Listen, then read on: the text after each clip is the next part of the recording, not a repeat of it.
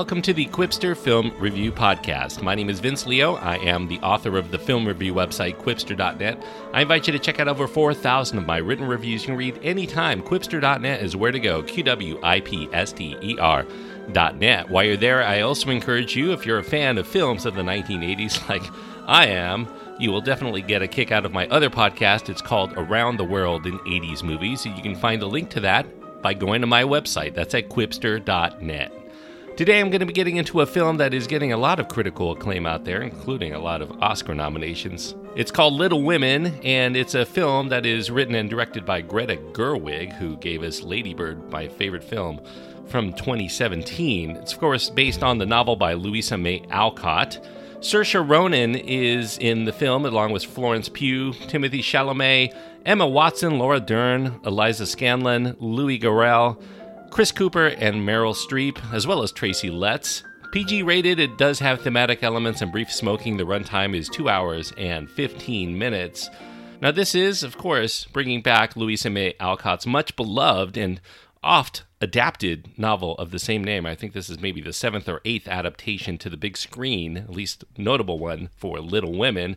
It does relate the story of the 4 March sisters. They grew up in their humble existence in 19th century Massachusetts. Greta Gerwig here is adapting the screenplay and directing the feature, although it is an age-old story, but it does have an eye for a modern audience under Gerwig's direction. Her eye for authenticity is impeccable in her second solo effort as a director, and she's really coming off here one excellent feature after another. Her personal comedic drama, Lady Bird, really set the mold for her, but this is giving someone else's voice to her instead of a personal vision, although she really does make it her own. Little Women comes across feeling no less personal, even though the story and the setting and the era are not Gerwig's. As a novel, Little Women had been published in 2 volumes, the first one in 1868 and the other in 1869, but the volumes ended up being combined in the film. They are interwoven together in this rearranged timeline that jumps back and forth, and it spotlights the hopes of these sisters and their dreams as teenagers, and then they temper those ambitions with the grimmer realities of the real world when they're in their adulthood.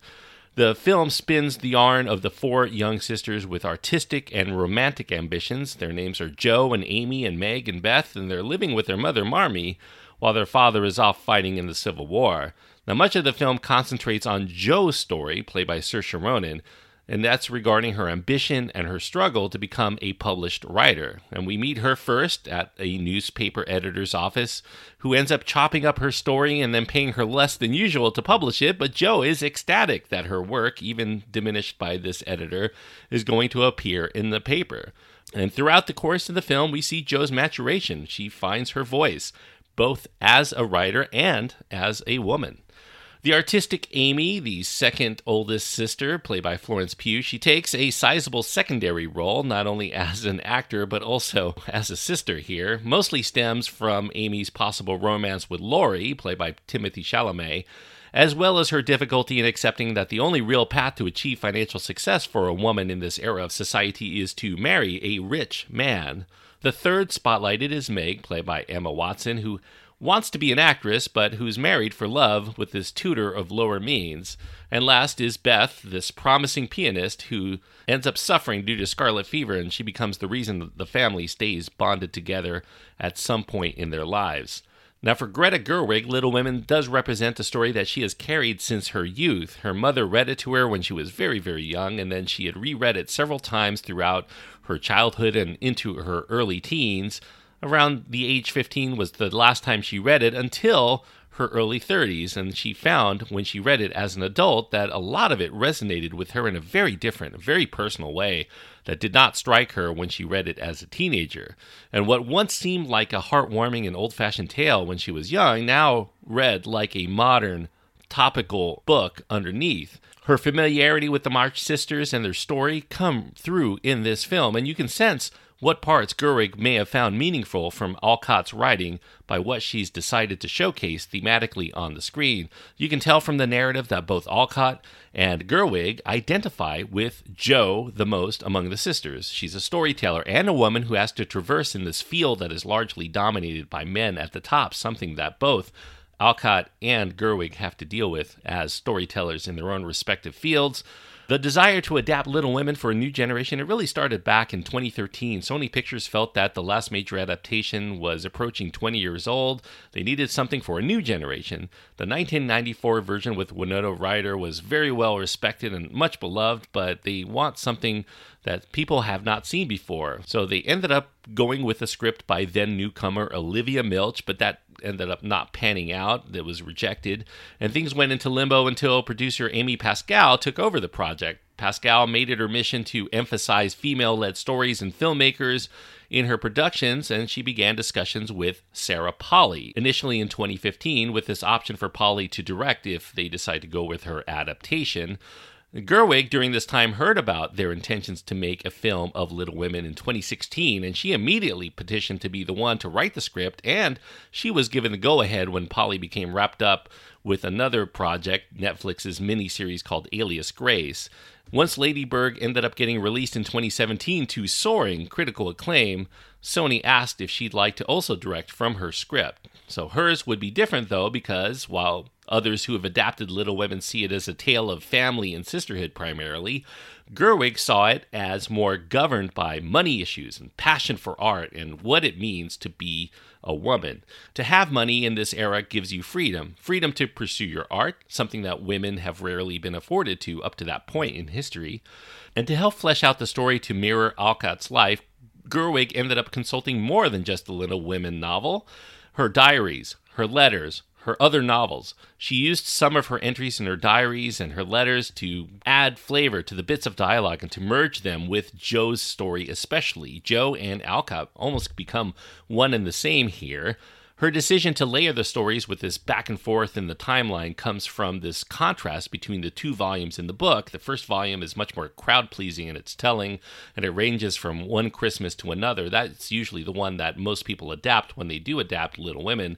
There's this second volume to the film that concentrates more on the relationships and the marriages of the sisters as they grow into adulthood, and that contrasts their dreams and sacrifices that they've made. In both volumes, Beth becomes ill, and what occurs to her in each of the sets sets the tone of the work, with the first volume representing the compromises that Alcott made to get her story published, while the second shifts more toward semi-autobiographical viewpoints. Given that many adaptations only concentrate on the first volume of the sisters as young girls, those are usually crafted as heartwarming tales of Christmas and family unity. Gerwig's treatment really breaks the mold for Little Women. It shows the girls as adults facing the realities that young women of aspiration faced in Alcott's day to find their own paths in life, only to be constantly told that their journey has to be tied to a man to achieve anything. The first volume resonated with Gerwig and to many readers as young girls. The second volume resonated much more to Gerwig when she was an adult. Gerwig's Little Women is what Alcott wrote that stuck with her when she was viewing it with the eyes of an adult. Alcott wrote her volumes in her mid-30s with that perspective in mind, that looking back at her childhood.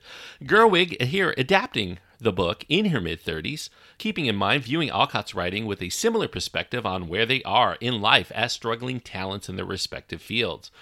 The dialogue was written so that the actors would end up talking over one another on occasion, very frequently, much like a real conversation might, especially with this family of a mother and four sisters who really know each other very well and are not afraid to share their ideas whenever a thought strikes.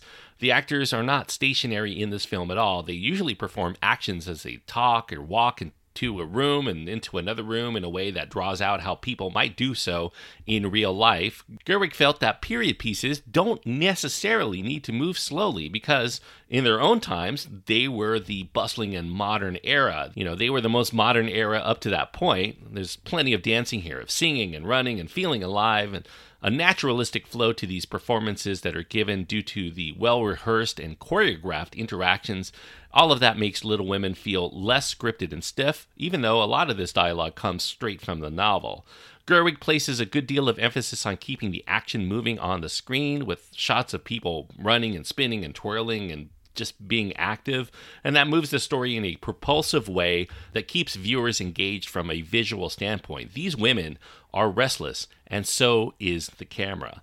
Now, it's an odd thing to see the film play on these two levels, one of Jo March as a character in the book, and the other as Jo March, who is the author of her own story. Gerwig makes a concerted effort to draw the connection between Jo March and Louisa May Alcott in this seamless way, and more than this, to make the connection between Jo and Louisa, and then Greta herself, and then any young woman who has dreamt of pursuing her artistic desires and feeling undermined by this male-dominated structure that tells women how they should be and what it means to be a woman, often coming from the mouth of a man who thinks he knows more about how women feel and think than the woman who's actually putting herself out there with her own thoughts and feelings.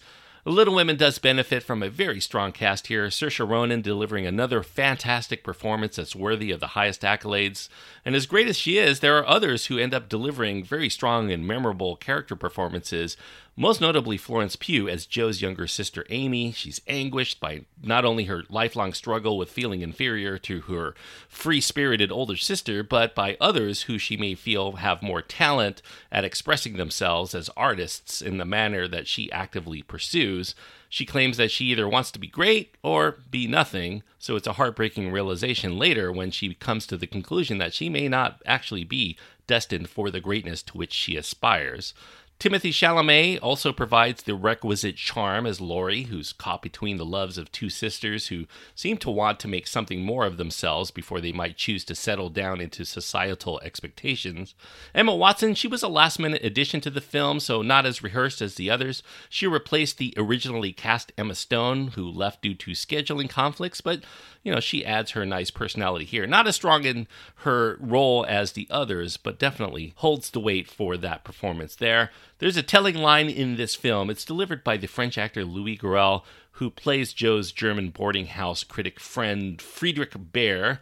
He states, "Shakespeare was the greatest poet who ever lived because he smuggled his poetry in popular works." And as with Shakespeare, so too is with Greta Gerwig, who takes this wholly popular work, like Little Women, and smuggles in her own distinctive and personal insights regarding womanhood, artistic expression, and the way money influences are infused through judicious selections from the original artist's own words and expressions throughout the entire body of Alcott's work.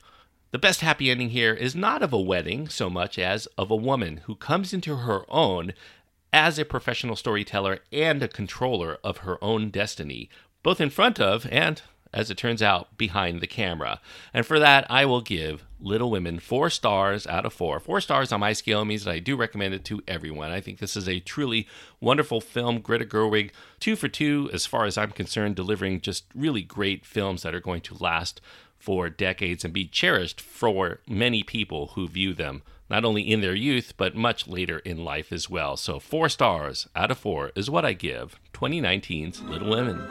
If you have your own thoughts on Little Women and you want to impart them to me, you can find my contact information at my website. That's at Quipster.net, Quipster.net. You can find links to my Twitter feed, Facebook page, my Instagram.